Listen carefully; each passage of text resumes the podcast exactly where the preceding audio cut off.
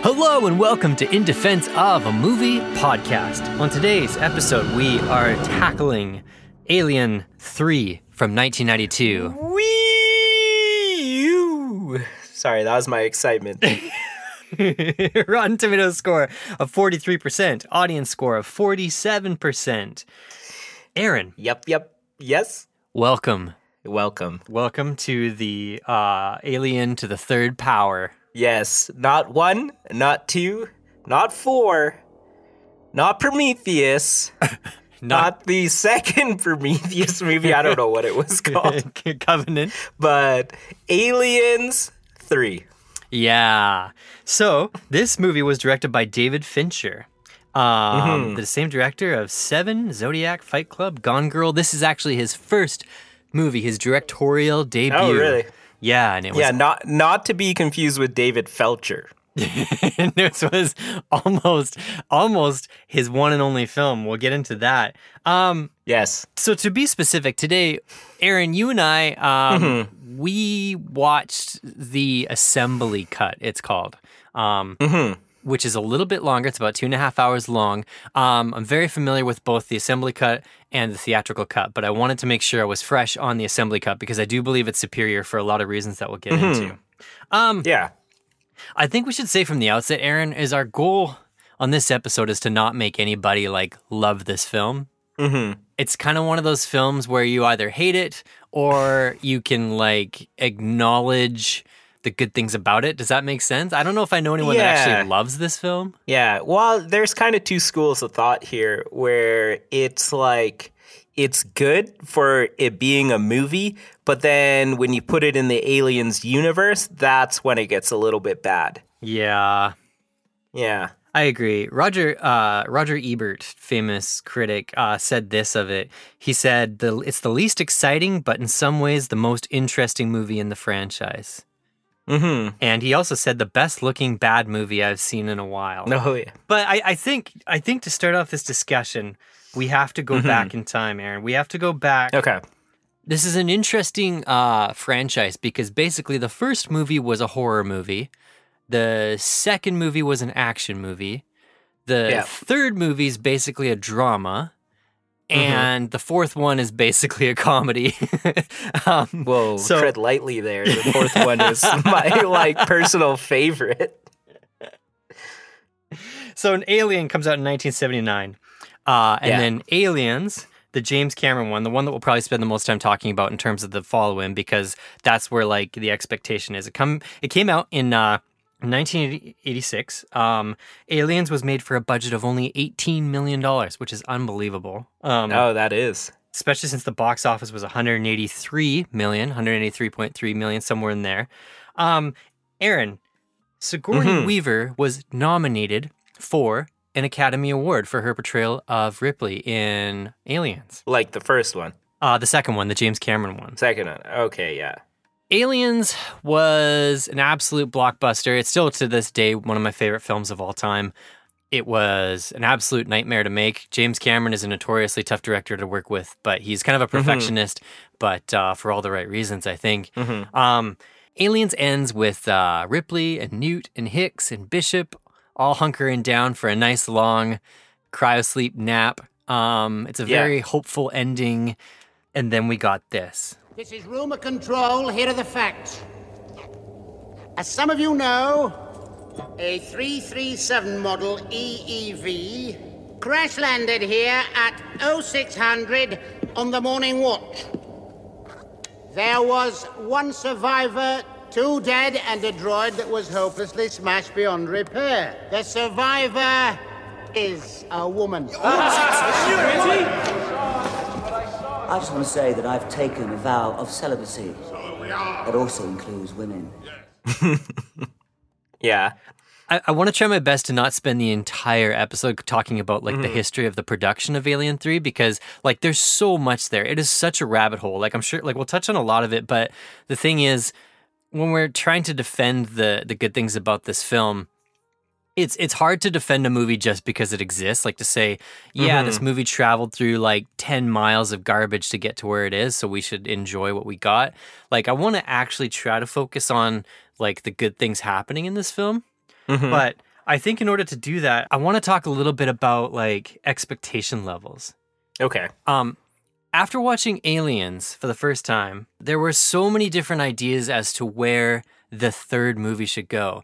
And what's crazy is 20th Century Fox actually set a release date before they even had a script, Aaron. Okay. $13 million was spent on more than 10 writers and pay and play deals before even a single frame of this movie was shot. Oh wow. So, Aaron, I know I know I'm kind of taking it by like blindsiding you with this question, but like if you were going to do an Alien 3, hmm where do you think you would have taken the story?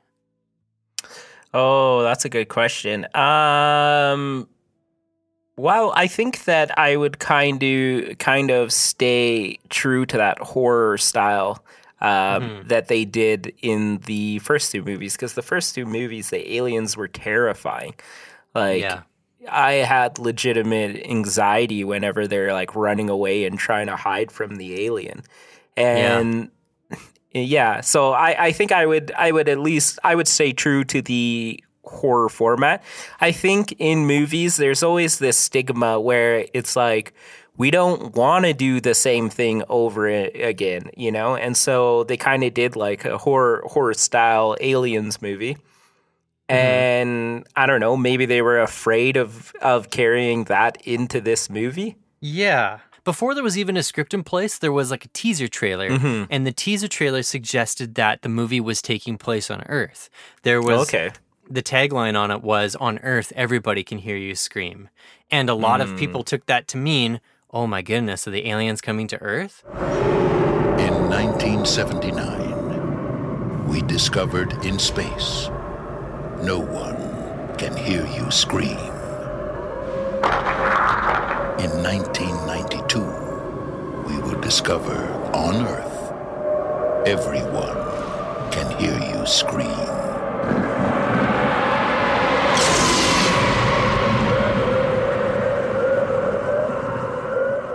So that was a fing lie. I remember like some of that backlash and the way my dad used to talk about it when I was young, you know? Mm-hmm. The thing that's so strange about Alien 3 is it kills off virtually the entire cast of the the entire surviving cast of the second one in Yeah. the opening credits. Yeah.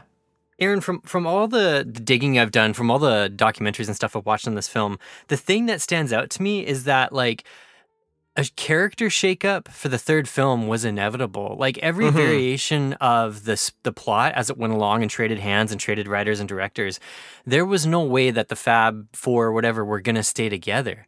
Um, one of the most famous iterations was a screenplay by William Gibson, the author of uh, Neuromancer. Mm-hmm. Um, William Gibson dealt with Newt by essentially having her get shipped back off to Earth to be with her grandparents. And Okay. because nobody was sure if Sigourney Weaver actually wanted to do a third movie, they basically sidelined Ripley altogether and kept her in cryosleep for the or kept her in the coma for like Mhm. the entire film. She has like two lines in the entire film Yeah. they they almost took the Han Solo approach, like where they froze her in carbonite because they didn't know if she would come back or not in the third one. you know Oh what I yeah. mean? Okay. Yeah, that makes sense. Yeah, so there was there's a lot going on here. It's interesting, Aaron. Um have you have you read the the William Gibson or listened to the audiobook or anything like that? No, I had I didn't get a chance to. It's definitely on my list of things to check out. What really stood out to me was that like um Alien 3 is so divisive and so hated that even like even the director of the movie won't even defend Mhm. it, right? So Oh really? Oh yeah, like David Fincher hates this movie and has publicly disowned it on multiple occasions. He wouldn't even contribute to the the commentary or the special features. Or Oh he- wow. yeah, he refused to do a director's cut because he said that in order to do so, he would have to like burn the print, the negative, and start over. oh my gosh.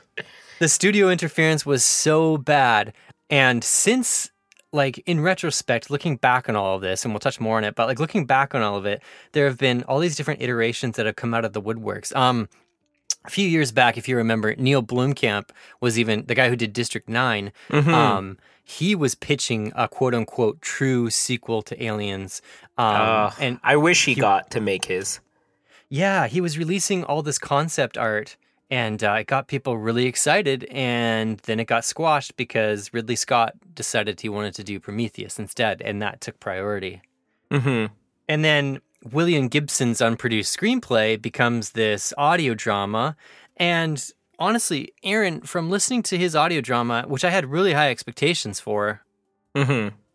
I thought it was pretty cold, pretty lame, um, Yeah, to be honest with you. How Yeah, would it thing is- compare to Aliens 3? So here's the thing. Um, William Gibson is really amazing. Like he's amazing at world building, describing Mhm. tech and systems and um, politics and corporations. Like techno speak, he's he's unparalleled at that. Really. Yeah. Um, but when it comes to like human drama, like human stories, like like the humanity, like the character building and stuff like that, Mm-hmm. I, I find his writing to be pretty cold on that front. So you get this interesting Cold War style story. It was basically like Cold War arms race in space in a space station, Mm, okay. but you don't care about anybody. Mm-hmm. And there's no character building on Hicks. There's no character building, obviously, on Newt because they rush her off to Earth to get her out of the script. Yeah. No character building on Ripley because she's in stasis. And of course, Bishop doesn't get any character building because he's an android. And all of the new characters are basically like cardboard cutouts. It just. It's it's interesting that there was so much hype on it because when I finally listened to it, I actually like what we got out of Alien 3 more. Mm-hmm. Corporal Hicks, sir. The salute isn't really necessary. At ease, Corporal. This isn't a military station. What is it you need? I haven't been debriefed. I'm aware of that. My request for comlink to New Brisbane. I have been denied, per my orders. I left my squad out there. All of them. That makes me mission CO. Regs say I report back to New Brisbane. New Brisbane Command cedes mission authority to Weyland-Yutani Weapons Division. Weapons Division? I don't like it myself, Corporal Hicks, but orders. Our orders. My name is Wells, Corporal, Weapons Division. I'll be debriefing you now. You're cleared for comlink with New Brisbane, provided you don't refer to mission specifics. They'll confirm my authority. Yeah, I bet they will. If you don't mind, Mr. Rossetti? Not at all. Now, there's one more point to mention before we dive into Alien 3 to kind of set the stage as to why it is the way Mhm. it is. Um, and that's actually Sigourney Weaver herself. Yeah. Now, Sigourney Weaver was an Oscar nominated actress and didn't really have a lot of interest in doing a third one. In fact, to the point where she actually laid out three points, three terms and conditions that, unless followed, she wouldn't even do another one. Yeah. Um, the first one was that there would be no guns because she's a firearm anti-firearms advocate, which I actually didn't oh, know. Oh, weird. So she didn't want any guns in the third one, which is like, okay, sure. Yeah. The second point was that she wanted her character Ripley to have sex with a xenomorph, um, which she got her wish more or less in Alien Resurrection. yeah. and the third point was that she wanted Ripley to die. Um, and I think honestly, I mean, it sounds on paper like really kind of like weird, but I think this was her way of saying, I don't want to do another one. And in order to convince me to do another one, it's to have, you know, you're to have to jump through all these weird hoops. Like it almost Yeah. sounded like she was daring them to try to do this for her. So what you're just telling me is that Sigourney Weaver ruined the Ali- Aliens 3. I don't know about ruined, but I think that the Oscar, like the Oscar clout, Mm-hmm. um, So why would she make all these demands and then do Alien Resurrection? This is what's so confusing to me because like Sigourney like had to approve the script as it went along as well with Alien 3. Yeah. Like she was very adamant that all the screenplays up until the point of it going into production um Mm-hmm. were were they didn't do a good job of describing or of writing uh Ripley. She often Yeah. said that they wrote her really aggressively and swearing and this and that where but she always described the character as more aloof, whatever she means by that, which is interesting because she doesn't play really aloof. Like she does play like really tough and stuff. Like in almost- charge, yeah. I almost got the sense that like Sigourney Weaver maybe didn't even understand like what people liked. Like it's almost like she saw Ripley differently than audiences saw Ripley. Mm, Yeah. So yeah, this thing goes into production. They started production without a script. Um, th- there was one point in time where production was even shut down for three months because David Fincher walked off the movie. He he quit. Oh, Um, really? There was a, a three month period where we were in effect shut down. We kept working in the creature stuff, but we were kind of you know working away on dead bodies and things, not the actual creature. We spent most of the summer working on the dead bodies of, of Hicks and Newt and Bishop that they find in the wreckage, as well as starting design work on the alien because at that point everything else in the script was subject to being thrown out. We didn't know where all that stuff was going to go. So we had a crew of, uh, uh, of Americans. We had uh, a lot of our English crew was assembled, and we were just going into into you know great detail on these bodies, trying to continue to have work to keep people busy with for a number you know number of months before the script was finally revised to the point and we could start trying to catch up for the rest of production because the shoot was going to be happening in uh, I think it started in November. You had an effects department that were working on like dead bodies and stuff and they didn't even have a script. They were literally just building assets without knowing how Hmm. they were going to get used. They're like and and apparently aaron the original cut of this movie was three hours long and was so gory like super gory like to the point where people were disgusted um there, and it, it it was a total nightmare like apparently newt's cadaver like the the autopsy scene was like showing everything and it- I it almost like- would have preferred that. apparently it was super gross man super super gross That sounds like an aliens movie to me. I saw the um, rough cut of the film, un- uncut, and uh, there were some scenes in there that were pretty gross. There was an autopsy scene on the girl that I and I I like certain gore in films. I do it, and it made me sick. It really grossed me out, and I remember that people got up and left, walked out of the theater at the time, and I was just thinking, this will never be in the film. They can't show this stuff. It, it was just too much, I thought. And when the film came out, it wasn't in the film. Now we're talking about the assembly cut. Um, they don't Yeah. want to call it the director's cut because there is no director's cut, so they're calling it the assembly cut. Yeah, in the assembly cut, they've shoehorned in everything from different audio, which is hit Yeah. and miss. There's different shots. Uh, the alien comes out of an ox instead of a dog, etc., etc. Let's. Why don't you tell us what Alien Three is about, and then we'll try to unpack it here. It's about women fighting the man. no. I mean, if you want to go super general, uh, do we need to recap the first one or the second one? Yeah, let's recap the second one because Okay. um, these movies take place within like days of each other, really. Yeah, yeah, okay. So, um, I guess in the second one, what is it? After 70 years in like cryo sleep, like floating around in space, they find uh, Ripley. Mm-hmm. And then uh, they bring her onto the ship, and the what is that company called? Is it is it we- Wieland? Weyland Way- Weyland. Okay, yeah, Weyland Company. They they uh, find her and they want to go back to the planet where the ali- they first encountered the aliens in the first movie, and she Ripley is like originally against it, and then she has doesn't she have like some demands of why she would go to the planet? Yeah, so she's like Ripley's character in Aliens is struggling with like the the tra- Yeah. the trauma of the first one. She's having all these nightmares. Yeah. Come on, that's a second chance, kiddo. And I think personally for you, it would be the best thing in the world to get out there and face this thing. Get back on the horse. Spare me, Burke. I've had my psych evaluation this month. Yeah, I know. I've read it.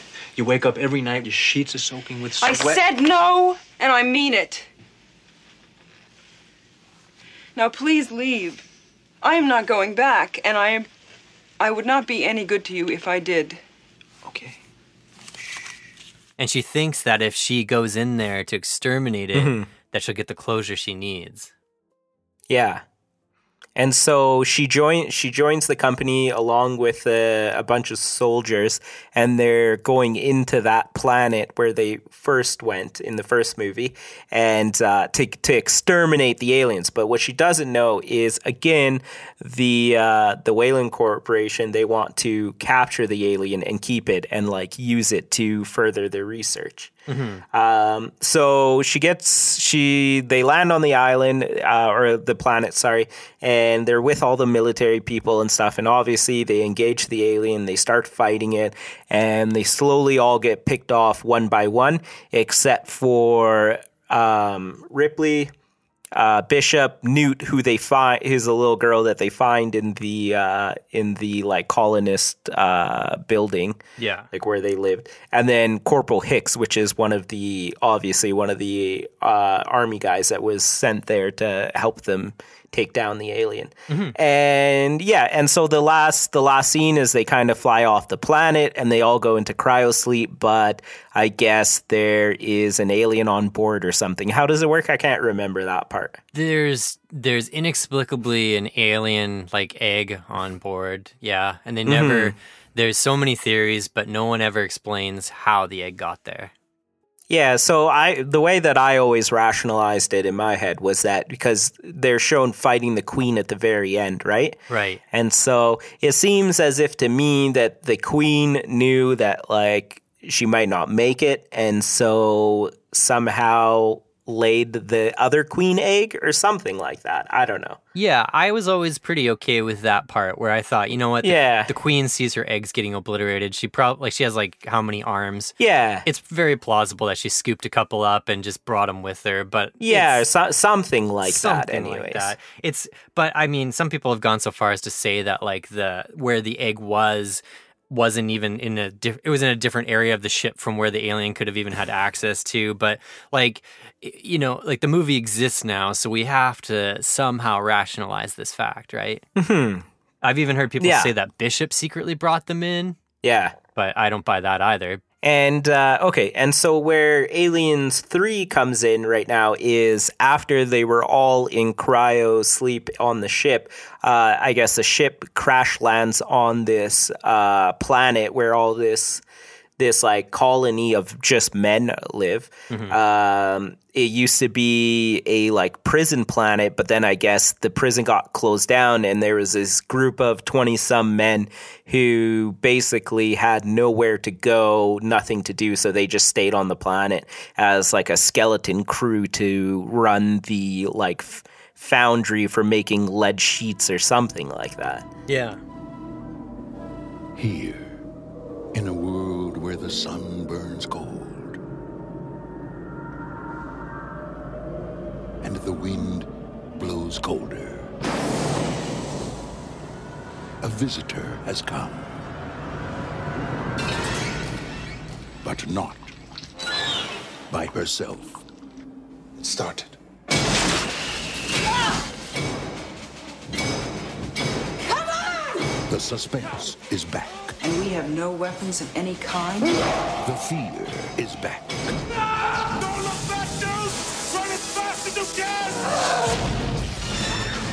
And most of all, the bitch is back.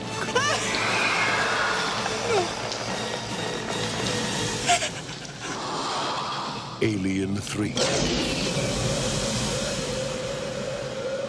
Yeah, and so she crash lands on that planet. They like find her, they bring her in, they like nurse her back to health. But then we now got a whole nother set of problems because she's the only woman on a planet like or in an area with just a bunch of dudes, right? mm-hmm. Bunch of uh horny convicts. Yeah, I don't know. who either want to rape uh, her or kill her or both wear her skin and and her hair. I don't know. uh, yeah, just like a real like if you're if you're a woman, it's probably the last planet that you would want to land on. yeah Um, but if you're Ripley and you just did, you encountered a bunch of aliens, it's probably and you've been flo- floating around in space for like it's got to be something like 70, 80 years or something. She's just been in space. Um, Yeah. So landing on a planet full of men is not such a bad thing, is what I'm trying to say. If you're Ripley, yeah but it does give rise to one of the best lines of the entire franchise in my opinion Yeah, well, you don't want to know me, lady. I'm a murderer and rapist of women. Really? Well, I guess I must make you nervous. It's such a power trip line, and I love it. And then she just sits down right at the table. Yeah, yeah. And so I think that this movie, like even given the fact of the setting and and the company that she's around, they were trying to really go for like showcasing how strong uh, Ripley is as a character, as like a female lead Yeah. and that she can like cut it in this um in this planet that's full of these like rough men and potential rapists and stuff and she's still like able to hold her own Yeah. so yeah so she lands in there um obviously she starts figuring out things like she starts getting paranoid that the alien is on the planet um she starts to like investigate how the the the ship crashed. She finds Bishop in the trash and like r- like starts him up again. He confirms it, um, and then she kind of gets everyone to rally around her and come up with a plan in how to fight the alien. Uh, meanwhile, there's also what there's like actual uh, like Weyland employees that are on the on the planet as well. Like they they are there to like um, like one of them is a medical officer, the other one is like I don't know, like a security office officer or something like that. Mhm. And one of them is the warden. And so these guys work for the for the Weyland company, and um, they are also receiving transmissions again from them that are like, oh, like we keep Ripley alive, we want to have her, and um, like keep whatever like specimens alive that you can, right? Yeah. So again, we get the whole whole uh, Weyland company is interfering in her safety. Ripley, think of all we can learn from it. It's the chance of a lifetime. You must let me have it. It's a magnificent specimen. Yeah so they kind of they kind of like hatch a plan you know the plan doesn't always go accordingly and uh, they improvise and they eventually kill the alien um, and then she kills herself because she's pregnant with uh, with an alien as well right right. Yeah, and Yeah. just to segue really quick, the the way she kills the alien is by jumping into the uh, the smelt. Is that what it's called? Mhm. So well she kills herself that way yeah. Um, in the they pour hot lead on the alien yeah, they pour hot lead on the alien. Uh, but then instead of jumping into the hot lead because they thought that'd be too much like Terminator 2, they actually steer her Mm. over to the the I guess the the furnace smelt or whatever it is. Um, yeah. In the theatrical cut, the alien bursts out of her while she's falling. Oh, okay. Um, that was another studio interference thing. Um, but in the Mm. assembly cut, she just goes in and we don't see the actual alien bursting, which I like better because it leaves it ambiguous uh, whether or not she could have survived uh, the operation or not. Because Yeah. um, Weyland-Yutani, when when uh, the bishop there shows up, says that they can take it out of her and that she'll survive it and everything like that. So Mhm. the ambiguity that Ripley would still sacrifice herself to just eliminate any possibility of it surviving, um, Yeah. it's so much better in my opinion. Oh yeah, definitely. And also you can't trust like after everything that she's been through, this is the third time now. She cannot trust the like Weyland company at all. Yeah, and it was weird. It, it's too like there there was some ambiguity over in the theatrical cut over whether or not that bishop was actually a human or a robot. Um, Mhm. So in the assembly cut, he act there's this weird like ADR line where he or the audio's all messed up, and he says like, "I'm not an android," uh, and he has they they actually put in VFX like red blood on him and stuff. Um, Mm. but his ear is still hanging off his head, like you know what I mean? Like it's like I, I feel like they they made him a human just out of like pushback, even though the theatrical Mm. cut was very much he was an android. Mm. I think they should have just left it ambiguous, like I whether he is or he isn't. I agree because like I love the ambiguity of that final confrontation. It's probably the strongest Yeah. scene in the whole film.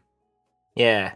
Um, it it really boils down the essence of Ripley's struggle. Um, Mm-hmm.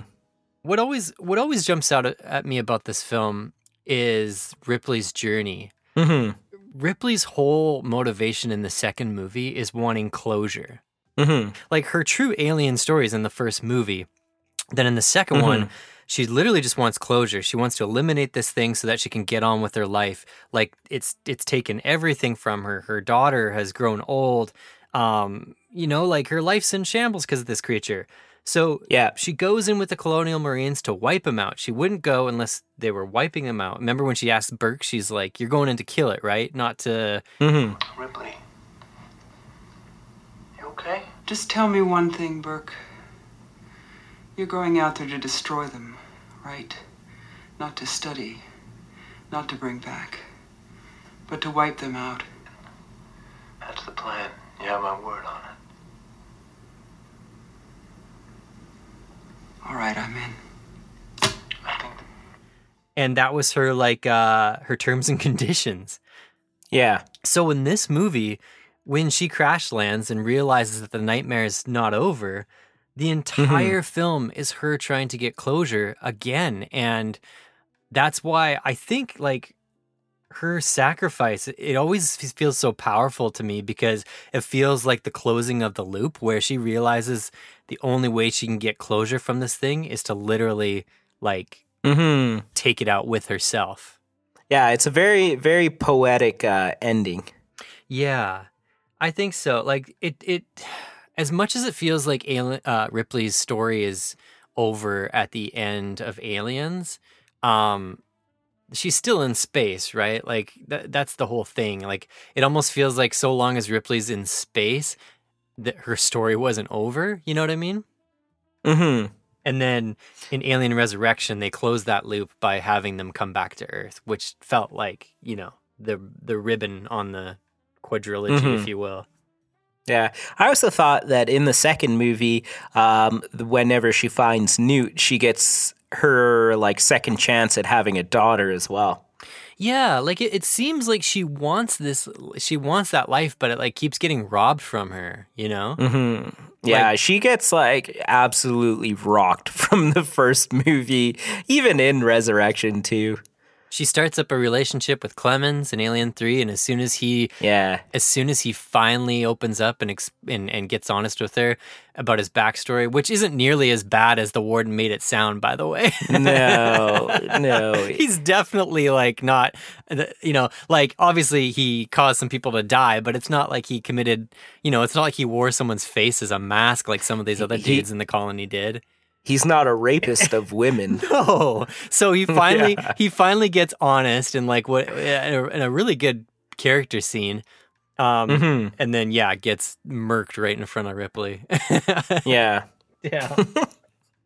Oh, this you know what? I've always considered the third one is almost like a Greek tragedy. It's like the Shakespearean Mm, chapter. Yeah, yeah, yeah. Oh, definitely. Like even the way that everyone talks and all their problems and everything, and uh, how they even go through just their own internal struggles that they're having in the uh, prison themselves.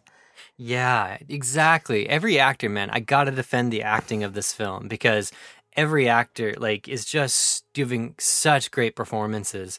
Mhm. The inmates are fairly interchangeable. I honestly like don't like you don't really get attached to any of them per se because they're all just like bald heads and they all look the same and whatever, you know. Yeah. But at the same time, like this world feels so established and gritty and lived in. Like it it has Mhm. this distinct personality where you know every time you're flipping through your cable TV and Alien 3 comes on, you know within a millisecond that that's back where you are.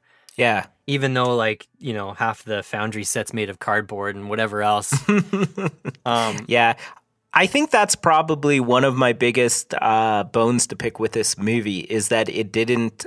There was not very much space that had to do with this movie. Like, um, I think the most space, like outer space, was that the ship kind of crash landed, and that there was another ship with uh, like. Uh, like the security team and on Bishop and stuff that was coming there, but other than that, there was almost no reference to space whatsoever. right? And their whole reasoning Mhm. for like even staying inside during all of this nonsense is because it's like 40 below outside. And Yeah. as a Canadian, I was like, dude, you're either facing off against an alien or going outside in 40 below. That's a pretty Yeah. obvious choice to me. I don't know. 40 below is like manageable if you like obviously if you're dressed for it But I'd rather take my, like you said, I'd rather take my chances with minus 40 than an alien. I would just cut open one of those oxen and sleep in it like a like a tauntaun, like in Empire Strikes Just- Back. Yeah, just have a have a herd of ox and you cut one open as you need to sleep at night. Oh yeah, and or you know they could have all gotten a boat and just like sailed at sea while this thing took place. You know, just like I just the, uh, there, there's a couple things in this film that are like that are just so hard for me to wrap my head around for sure. Um, the like you mentioned, like the alien eh, is like the almost like a cliff note in this movie. It's like the least interesting, Yeah. least compelling part. The special effects of the alien are just garbage, Aaron. Mhm. Like, and this film, And it's always just like random where they're just running and you kind of catch them out of your corner of the eye kind of thing. Like they're gone in a blink. It's just really bad. They show way too much of the alien. Like the overhead establishing shot where they show it skitter off. Oh, Mhm. I was like, okay, this is this is a cartoon. Like that's so bad. And these these were Academy Award nominated special effects at the time. Yeah. Well, you know, I, like you were saying, I'm sure that a lot of this uh, had to come into play of what they were doing before they even had a script and stuff, right? Yeah. So who knows? They might have made these things and they were like, oh, well, like, let's just insert it here now. Yeah. And so the the aliens scenes might have been made way before they even had the script. Like, who knows? Yeah, I mean every every making of documentary of this film, and I think even the the Blu-ray of the of the assembly cut starts Mhm. with they all start with an apology. Like it's literally like the filmmakers are like, "Well, we did the best we could, and here's all the studio interference and this that and you know." They run through the whole saga, and it's just like, "Look, guys, It was just set up wrong to begin with. It was a very sort of bad period for us all, this film, because we're fighting the losing battle all the time. People get more conservative, costs get greater, the studio gets scared that they're not going to make as much money, and you better do every little beat that was in the first two because they know they work. But of course, the audience is ahead of you if you do that. this whole mess seems like it comes down to 20th Century Fox and the studio interference." Yeah. and just meddling and constant meddling. Like they needed this block blockbuster. They needed this hit. They wanted Ripley back. They demanded Ripley back. You know, they they every single permutation of this story was, you know, going in all these weird different directions. There was one that sounded super interesting, which was like this wooden planet where there were like monks and stuff. Um, and then Mm. the monk idea kind of got repurposed over here. They slowly became religious. You know, there was the William Gibson's took place on uh, this Anchor Point station um, where they were doing kind of secret experiments, and the aliens became hybrids where humans literally turned into aliens instead of having them burst out of them. Hmm, that's interesting. Yeah, that was that part of it was intriguing to me. Spence, Holiday. Spence found Tully. He's dead. Tully's dead. He started to, like Wells, but he knew. He dragged himself to a deep freeze, locked himself in. He killed it. Shit. We need weapons. There isn't any. Where's the weapons locker? This is a non military project. Oh, come on. We wanted to set an example. No guns? No. There's so much about this film that just seems cobbled together. And yet, in defense of David Fincher, he somehow still got a coherent story out of this mess. Yeah. Until the rescue team arrive for Lieutenant Ripley. It's here. You got Clemens. Stop this raving at once. I'm Stop telling you. It's here. it. And get that foolish woman back to the infirmary. What is that? Move it! Help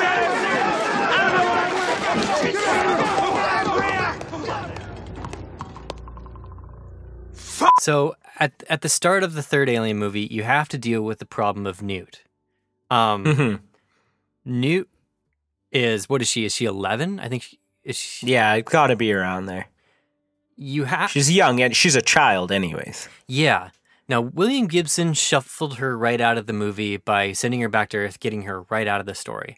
Um, Mhm. Aaron, if you were doing a third Alien movie, would you keep her involved and have her like continue on with the group, or would you sideline her and get her just get her to safety like that? Mm, depends. Um, depends on like there's there's t- kind of two schools of thought here. Is like I would obviously love to see a movie where she kind of grows up with uh, Ripley, and Ripley is a mother figure in her life, and then she becomes a total badass and starts like slaying aliens. Mhm. Like I think that would be a really cool storyline. But if Newt is not going to be the future of the franchise, like kind of in that sense, then I would think that I would write her out of the story.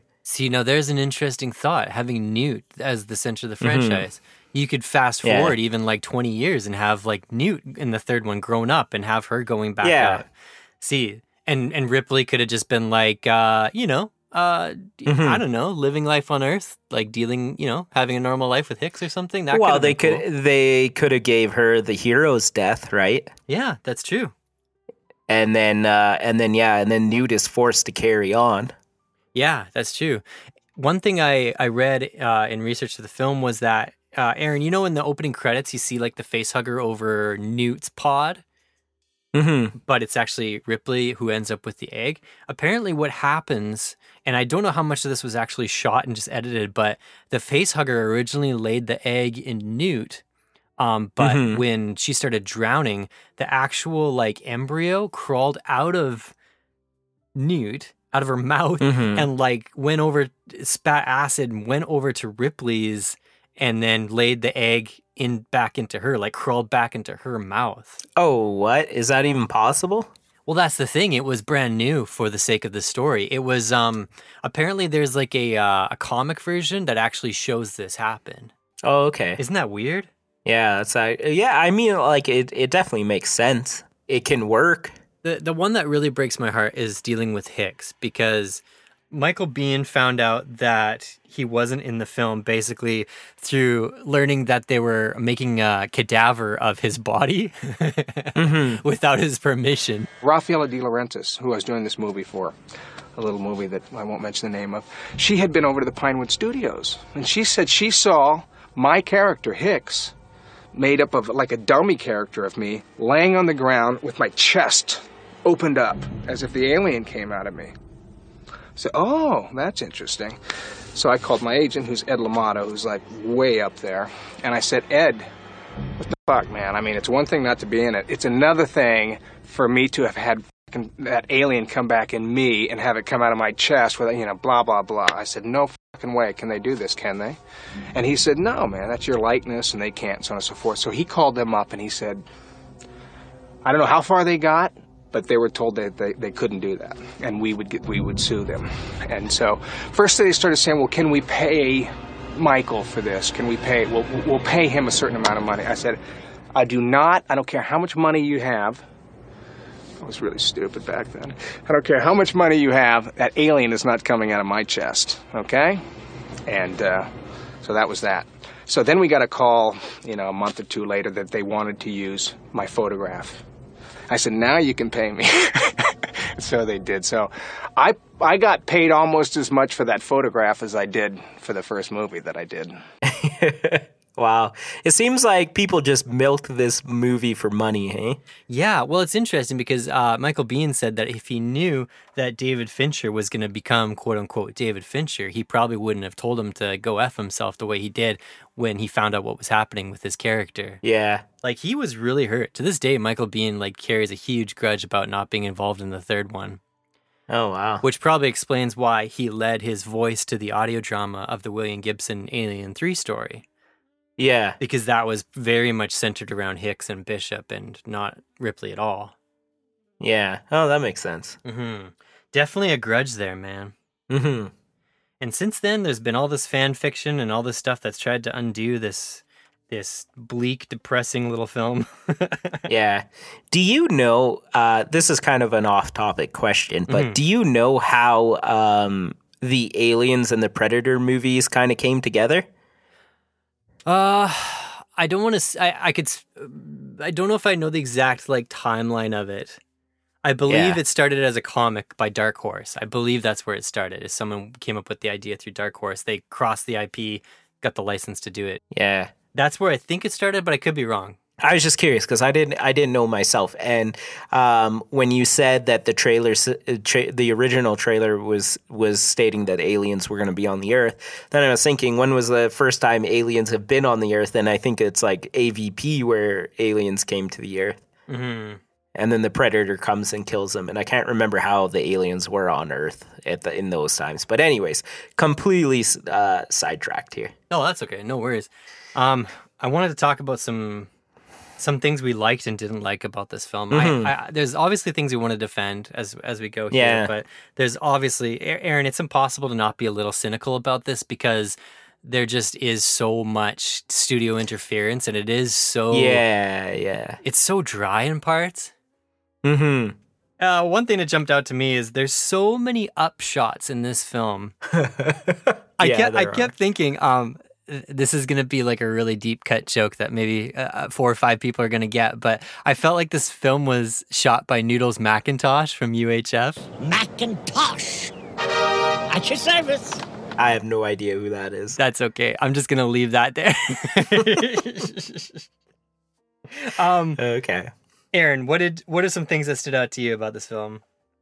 So, like I said earlier, this movie was, um, like I said, if, if this movie is not an aliens movie, I like it. If it, the fact that it's in the aliens universe is what makes me not like it. Um, and so, what I do like about it is um, how I said it's very artsy. Like uh, the way that, like, what's his name? Basically, the poor man's Lawrence Fishburne here. So Dillon, like, I I really like his character. He's that kind of um, ah, like what would you call him? Like almost preachy kind of guy that kind of takes charge of this ragtag group of people and tries to get them to become good men. And so so that's like a really redeeming quality of a character, right? Right. And uh, obviously very dependable, very dependable to the end when he leads the alien into the like foundry to get smelted by hot lead. Um, yeah, and so like I, I like his character. I also like all these little side characters and and their little quirks and their bits and things that they add. Like they they really bring emotion into the movie, if that makes sense. That they've like had they've kind of had it wrong their whole entire lives, and uh, you know, and because they've had it wrong their whole entire lives, they're forced to live on this planet where no one else um, accepts them. And then here comes Ripley, who is like uh, by all means, she should be terrified of all every single person that's in this prison right now. Yeah. But rather than being terrified of them, she is she's like intrigued and won't back down and um, continues to get to know these people. And so she's kind of like the prisoners and the inmates like redemption, right? Uh, Right. Where they're on this planet right now and they belong nowhere else, but now they have this chance at redemption in order to help Ripley and kill this alien. So it's kind of cool to see the whole group come together, uh, despite their flaws, despite their whatever their backstories are, and they work together and they eventually do kill the alien. I mean, not to mention that they all get wrecked in the process Yeah. But but you know like if you're an inmate and you basically have no life and this is the alternative like why wouldn't you do that? This is your second chance at uh, redemption right? And you're not going to get to go to back to earth and uh, try to like get like become a functioning member of society like it's just not going to happen like that. So Yeah. in that way, it was kind of like poetic and beautiful because you see all these characters get like redemption, and even even Ripley gets a little bit of redemption at the end too because she gets to kill herself, and so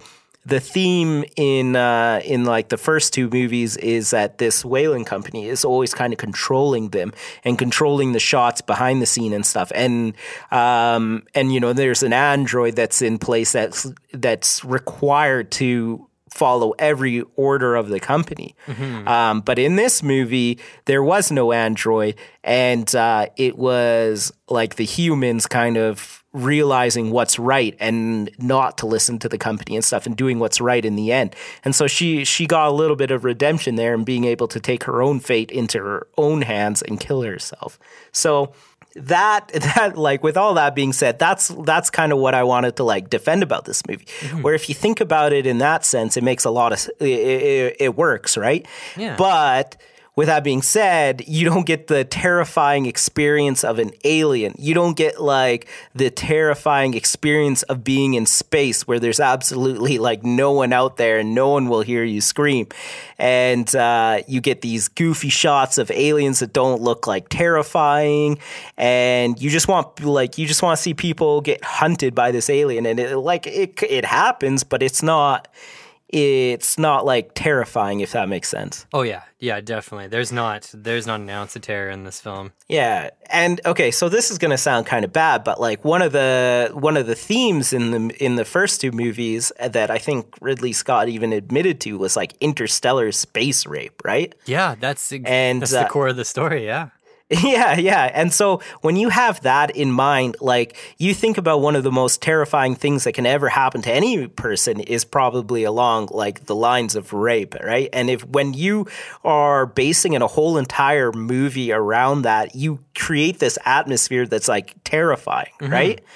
And for some reason, it just didn't translate in the third movie, for me at least. Not at all. They completely lost that thread. Yeah, completely. So, I, yeah, so that's kind of like my like my take and where I feel. But, but like, what about you? Yeah, no, just to build off your point, like those original Giger drawings of the creature, like they got so even creepier and, and more sexualized than it already is, you know? Mm-hmm. I think in one variation, like a full on like penis came out of the alien's mouth. Like it was very obvious what was going on and what the theme was and how it was supposed to, you know, how it was most supposed to make audiences feel, right? Yeah, yeah. Like you're you're supposed to feel uncomfortable, right? Yeah, you're supposed to feel like this thing can violate you and then eat you. Like it's terrifying. Hmm. Um, it's it's it's arguably the most terrifying creature ever put to screen. hmm And in the assembly cut, when it like busts out of the the ox or whatever it is, and it just runs away, you're like, "Oh, that's kind of cute." Yeah, it, it's it. ugh, it looks so bad when it's when it's a guy in a suit. It looks terrific. Um, but for whatever reason, it's totally underutilized, and they relied on um this weird like stop motion. There is one digital shot in the film at the end when the alien's like head is cracking open. Um, yeah, but yeah, man, the way they imposed, you can see the green Mm. shading on everything. It's so bad. It's so so bad. I have I have a theory about that. This is another side note. yeah. Um, but I noticed that we get a lot of these sweet movies that take place in like the early 80s, right? Where special effects weren't um, like uh, like they weren't good at that point. So you get a lot of like uh, puppets or guys in suits and a lot of like real real costume types, right? And then towards the 90s, when special effects started getting bigger, you start to see people using that rather than going to the original. And at the time, you have to think that like that was like the the biggest thing is using uh, computer generated like effects and stuff, right? Right. Uh, yeah, and so so that like that's why I feel like you see a lot of these movies um, go towards that way, where all of a sudden, rather than it being like an upgrade in effects, it actually downgrades the movies because at the time they're thinking, oh, like like computer effects, like yeah, that's going to look way better than anything we could make. But what they didn't actually know is like the like the puppets, the people in the suits and stuff are always going to be better than the computer effects.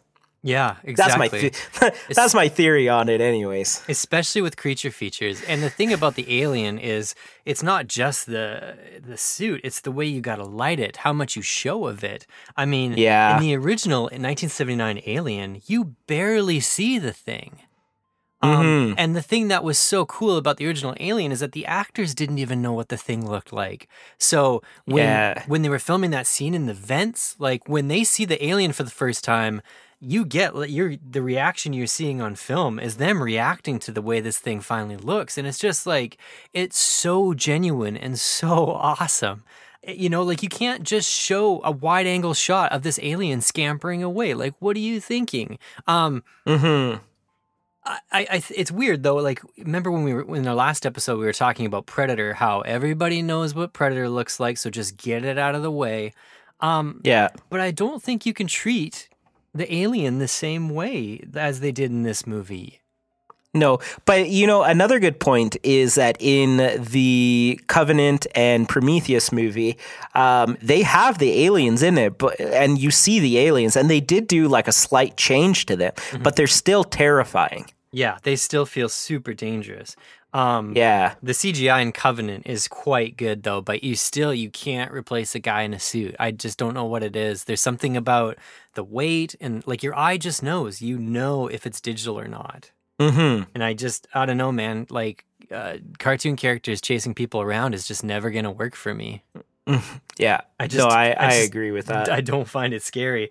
So yeah, I mean, a couple things, Aaron. Um, one of the things is I you, I know you can't use symbolism to defend a movie. It's just you get criticized for that kind of thing. But like a lot Mhm. of the religious symbolism in this film really really lands. Um, you have these guys that kind of tried to like hide from their sin, like escape it by staying isolated, and to think, okay, so you know we're we're we're redeemed, we're all this stuff, you know, so long as we stay away from temptation. And then you have Ripley come smashing in as both like the the temptress and the redeemer. Like it's not like she's Mhm. per se tempting them, but there's the one scene where those guys like assault her and try to sexually assault her, where you realize that like all the isolation these guys have done hasn't removed the true character, like the true person within. Like the first chance they got, they did that to her. They tried to get after Mhm. her.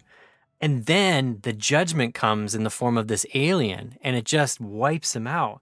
Um and that that that it's not a way of like I'm not saying wow this is a great film because they did this because it is sloppy like they it's it's hard to say whether the beast is supposed to be like the alien beast of revelation or whether Ripley's supposed to be Christ or whether like it's it's very muddled but like I do like the idea of religion bumping up against this unstoppable force. I think that's really cool. Mm-hmm. Where even though these guys were like these backwater, what they call it, a backwater prison world or something. yeah, I'm not sure. It's like they were hiding from God's judgment, and then God's judgment just crash landed through their roof. And I just think that's so cool. That's just a statement of principle, nothing personal. You see, we've, we've got a good place to wait here. And until now, no temptation. So yeah, even though even though it's sloppy, that that really lands for me. I think that's super interesting. It's very gothic and spooky. There's there's a lot of choir work. Um, uh, the music uh, was done by uh, Elliot Goldenthal, who's the same guy. You, you can recognize some of his like uh, his horn swells and stuff from like Batman Forever and Batman and Robin, which will probably be a future episode at some point in time. Um, Would you say recognize him by his horn swells?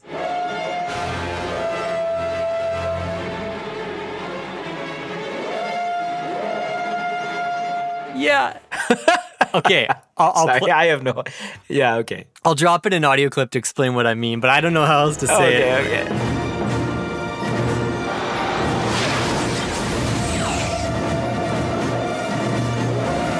I didn't realize how dumb that sounded to you.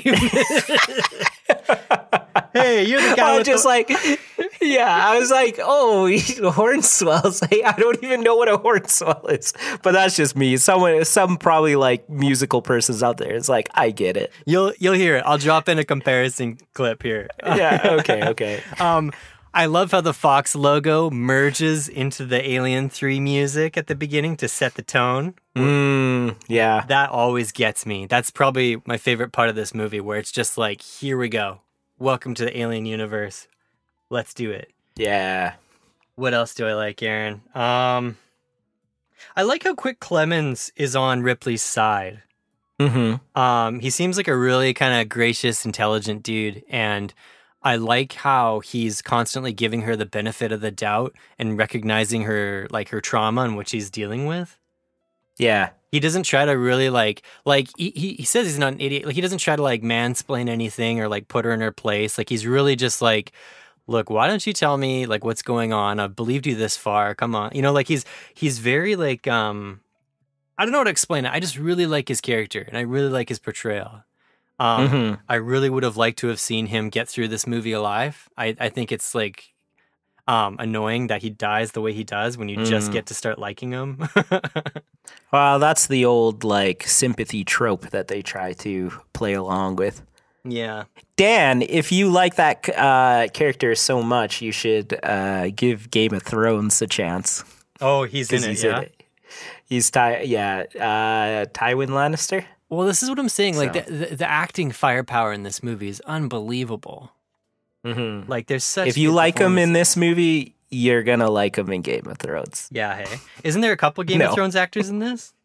Uh, I think so. I, I am. I'm not too sure though. I was just yeah. Man. uh, Sigourney Weaver is definitely in Game of Thrones. So Wait a second, really? no, No, you're just trying to get me to watch it. yeah, I'm just trying to get you to watch it. Next thing you're gonna Actually, be telling me, watch it. telling me there's xenomorphs in it.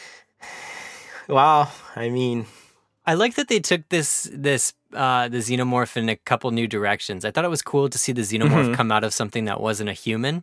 Um, yeah, that that's the kind of lore building I like, where we don't have to go to the xenomorph planet, like you know Prometheus it and explain it and take the mystery out of it, but like showing a different permutation of it is always kind of interesting. It's like it's like uh, Mhm. how they had the T one thousand instead of just the T eight hundred, you know, like where it's a Terminator, but it's a different kind of Terminator. And then same with this, where it's like we've seen we've seen Queen aliens, we've seen like warrior aliens, the soldier aliens, whatever they're called. Um, we've seen like the big tall whatever alien stalker, all these different ones. But in this one, we get an alien on all fours, and I I was I remember like. When you're younger, these effects look a little bit better, I think, to your eye. And like, I remember thinking an alien on all fours was a super cool idea. yeah, you know, and it's also a good way of changing up your movies a little bit too. Is that you ha- you you have the ability to change what the aliens look like depending on uh, where they come out of. Yeah, that's the thing. Is it, it opens the door for like anything. What is you know? Can, Mhm. can can butterflies become aliens? I don't know. Like where do we stop? You know, and it further Yeah. builds the. I remember that my biggest takeaway from watching this film, um, the first probably couple times I ever watched it was. Okay, so what is the true form of the alien? Like, if this is what an alien looks like when it comes out of a human, if this is what it looks like when it comes out of a dog, what does an alien like baseline form, a xenomorph, actually look like? And I thought that was a super interesting question too. Mm-hmm. But this this movie is solely responsible for opening that door of thought, though, which was I, I think is underrated in terms of like what this movie brought to the table. Yeah. Again, like I love how I also love the world building. Like I, I don't like this movie is so ugly in my opinion, and really like it's it's it's like uncomfortable to watch in a weird way. Um, Mhm. but it looks so established and so broken in. Like when, like, like I, it just has such a distinct flavor to it. Like it might not be your favorite flavor, but you know it every time you taste it. Does that make sense? Mm-hmm. Yeah, I get that. And I don't know. I, I really credit David Fincher. Um, you know, for a movie that was so meddled with and has such an epic, epic backstory to how it got to where it is. Somehow, even though he hates it, I feel like David Fincher somehow pulled this movie into the station. Like there's there's lore Mhm. building, there's symbolism, the score is really cool and, and probably a little underrated in terms of the overall franchise. Um, I think Ripley's character arc and some uh, her lines are really like just terrific. She finally gets the closure she wanted from like the very first film. You know, it's dark, Mhm. it's tragic, it's it's gothic, acting's on point. There's as much as I like, you know, as much as I can criticize this movie, it's there's a lot to like here, I feel. Yeah. Oh yeah. Like I said, the problem is is that it exists in the alien universe. Mm-hmm.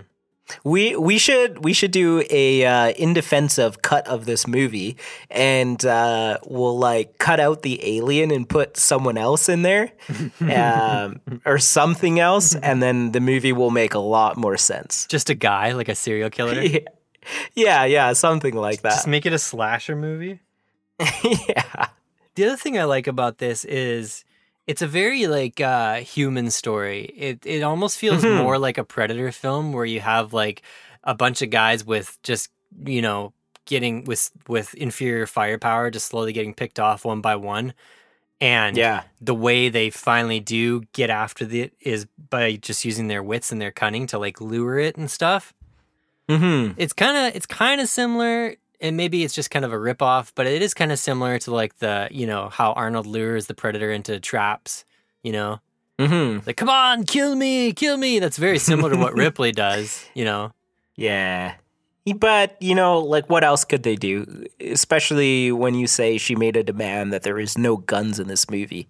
So Yeah. they have you have to think a little bit outside of the box. And with that being considered, I think they did a really good job of coming up with an idea of how to kill this alien. And I'm see, I'm really, I, I'm on the. I'll never know, but I, I just, I'm wondering so much if like uh, Sigourney Weaver said that as an earnest statement of um, ethics and principles that she believes in, um, or whether she literally just like didn't think they should do one to the point where she was like, "Let me make it sound impossible for you to make this, so that I don't have to be Mhm. involved." Yeah. And you know what? This could also contribute to why um, it didn't end up taking place on Earth because if she says no guns, it's and you have a movie taking on place, it's just place on Earth. It's just not believable that there would be no guns, right? But throw them in this planet where it, like all these prisoners are in exile, like of course they're not going to have guns. Yeah, it's true. Eh, It's true, man. Yeah. Honestly, like Fox blew it big time with this film. They absolutely blew it, and Mm-hmm. The expectations for this film were sky high. Aliens was a smash hit. Um, James Cameron originally thought that um, uh, Ridley Scott should do the third one and that he would do the fourth one. They would just kind of swap them back and forth, Mhm. and, and we never got that. Um, it's it's it's interesting, man. One of the one of the permutations of the early draft of the script was to explore the alien home planet.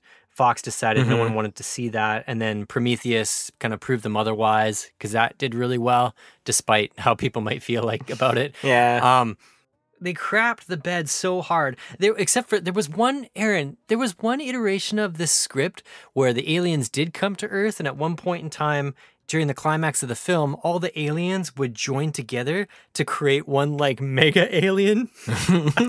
I can't even believe that, but it's literally was a consideration at one point in time. And then I guess the the higher ups at Fox were so furious at the idea that they fired the writer immediately. Yeah. Well, you know, I always think that an idea can be ridiculous, uh, like super ridiculous, but it always depends on how the writing is around it. You Yeah. know, like, does it make Yeah. sense? Is it plausible? Like, you know, uh, like, are all these things taken into account when writing it? And if it does end up making sense, then, like, uh, by all means, make the movie. Make a giant alien that, like, kills people. I don't know.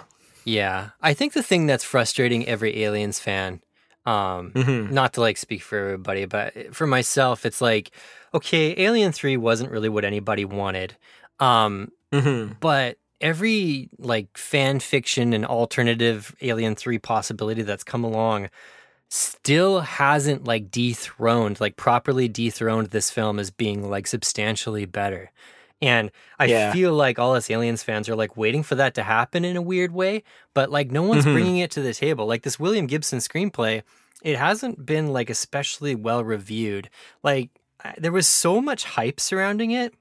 Mhm. And then finally listening to it, I was really surprised by how lackluster it felt. Um, yeah. and I just, I just, I just don't get it. Like Neill Blomkamp was, was, you know, painting this, this revelation of a picture about what his movie would be like, and it, he showed Hicks Mhm. with like the acid burnt face and Ripley. You know, it, it, it was all very exciting, but at the same time, it just never came to fruition. So. It begs the question like, are we going to get a Terminator Dark Fate version of Alien 3 down the road? Or Yeah, should we all just know. accept that Alien 3 is canon? Yeah. I wonder. What do you think, man? Well, you know, it, it, like the thing that sucks about it is it's gonna be it's gonna come down to like when a studio wants to make money, and Yeah. they're gonna do whatever they want, right? Like they're they're gonna be like, okay, like let's just rewrite Alien Three, and then because as sad as it is, is that seems to be the trend uh, nowadays. Is that when you know like something's not making money, it's a soft reboot. Yeah, yeah. So nothing's nothing's original anymore. Every idea has already been done, and so they're just rehashing old ideas. Rehashing and rehashing. Yeah, like when's when we haven't even had like a um like a space thriller like sci-fi horror movie. Like when was the last what was the last one that came out? Maybe Life or something like that. Yeah, I don't know. It was kind of lame. Yeah, and it, it kind of makes me sad because like this is this is definitely like of the horror genre, like the space sci-fi horror genre is probably my favorite. Yeah, I think so. It, it's it's yeah, like I said, Aliens is in my top ten probably forever movies. That, Mhm. Yeah, man. It's it's like if you're if I'm looking at this like meta wise, and uh, you know I I know about all the studio interference, I just get mad at this film and I hate that it exists because I'm like this entire thing was cobbled together to make money and it's actually not very good. But Yeah. if I'm looking at it on a cinematic level, if I ignore all that and just put the blinders on and be like, okay, here are the movies that I have, nothing else matters because this is what got committed to celluloid. There's nothing else that I can do about this. Um, Mhm. Then as like a closer to a trilogy, I'm okay with it. Like I've found an acceptance in it, you know, in a weird way. Yeah. Like I can see Yeah. specifically from Ripley's character point of view, not from the filmmaking standpoint, but from what Ripley's journey was. Mhm. So it's it's an interesting. I, I encourage you listeners. You know, like th- you could spend two or three hours literally just talking about the backstory of the production of this film. Um, so I encourage you guys. You know, there, there's plenty of documentaries about the making of it, like official ones by Fox that are super open and super brutally honest about this film.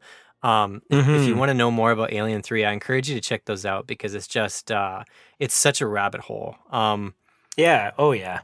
but yeah, I mean, honestly, like it's not like you can convince someone to love this film. It's not an easy film to love, but I think it is an easy film to enjoy um, if you focus on the right elements. hmm Okay, Dan. Yes. So, would you agree with the 40, what was it, 43, 47% rating on it, or would you give it higher? This is this honestly, this might be a first, but I kind of agree with where it is right now, Mm, just okay. because of where it came from. Yeah. I want. I don't want like uh, studios to get away with doing this to such a nice franchise. so yeah, Yeah. yeah, I agree with it, man. How about you? I think I would give it a little bit higher, but not like uh, just for neutral sakes, I guess. So I would probably give it in that like low 50s, maybe like 51, 52%. Yeah. Yeah, like if it's not an alien film, I would give it maybe 60%. But if it is Yeah. an alien film that was rushed because Fox was greedy and, and ruined a bunch of people's careers over it, then yeah, 40 is where it should stay. I, Yeah. I you know, like it's like it's it's there's two camps to look at this movie. Yeah. Well, like we always say, rating movies is subjective. Yeah, like the more I learned about this film, the more frustrated I became with it. Um, but the less I Mhm. knew about it, the more I liked it. Which is probably Yeah. probably the best way to experience Alien 3.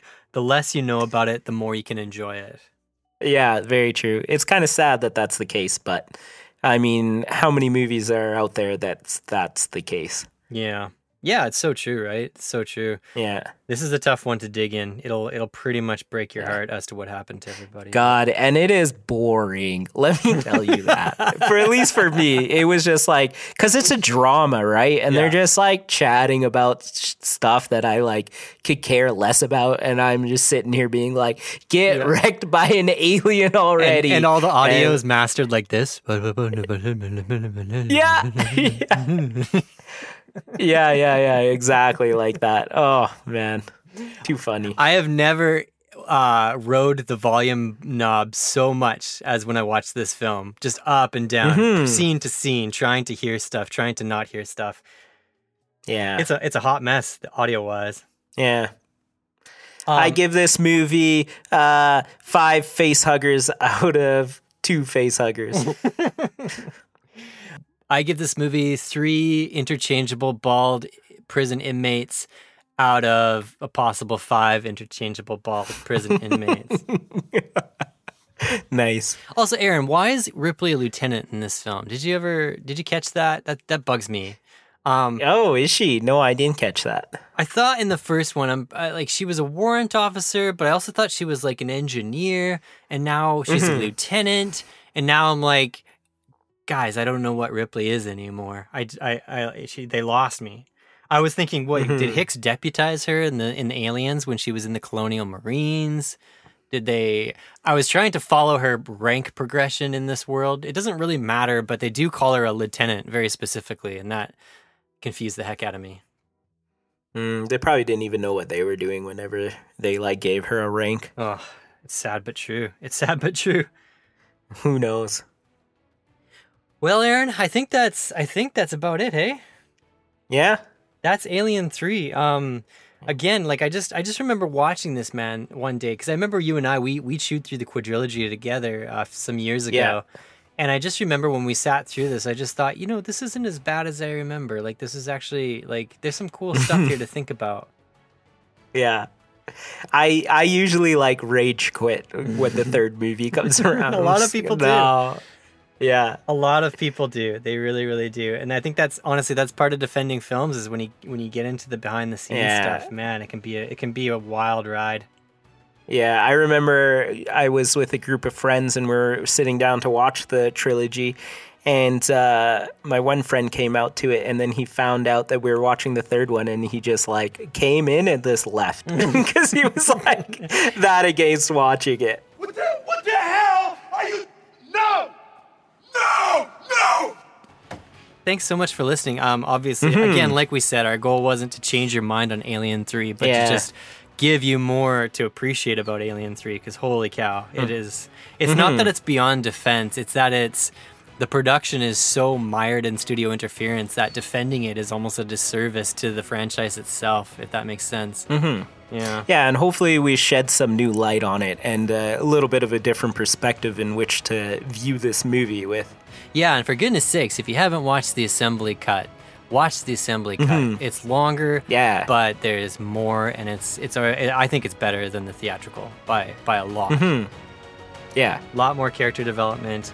Uh, they cleaned up some ADR work, um, and yeah, I think it's just a better watch. It's a more well-rounded film. hmm Okay, everyone. Well, thank you so much for listening. Um, again, I hope you're staying safe. Social isolation continues to be very important. Just watch Alien 3 if you want to know the importance of social isolation. Um, Mhm. And everyone stay safe, and we'll catch you in the next episode. Bye. Watch me. I'll do the fingering.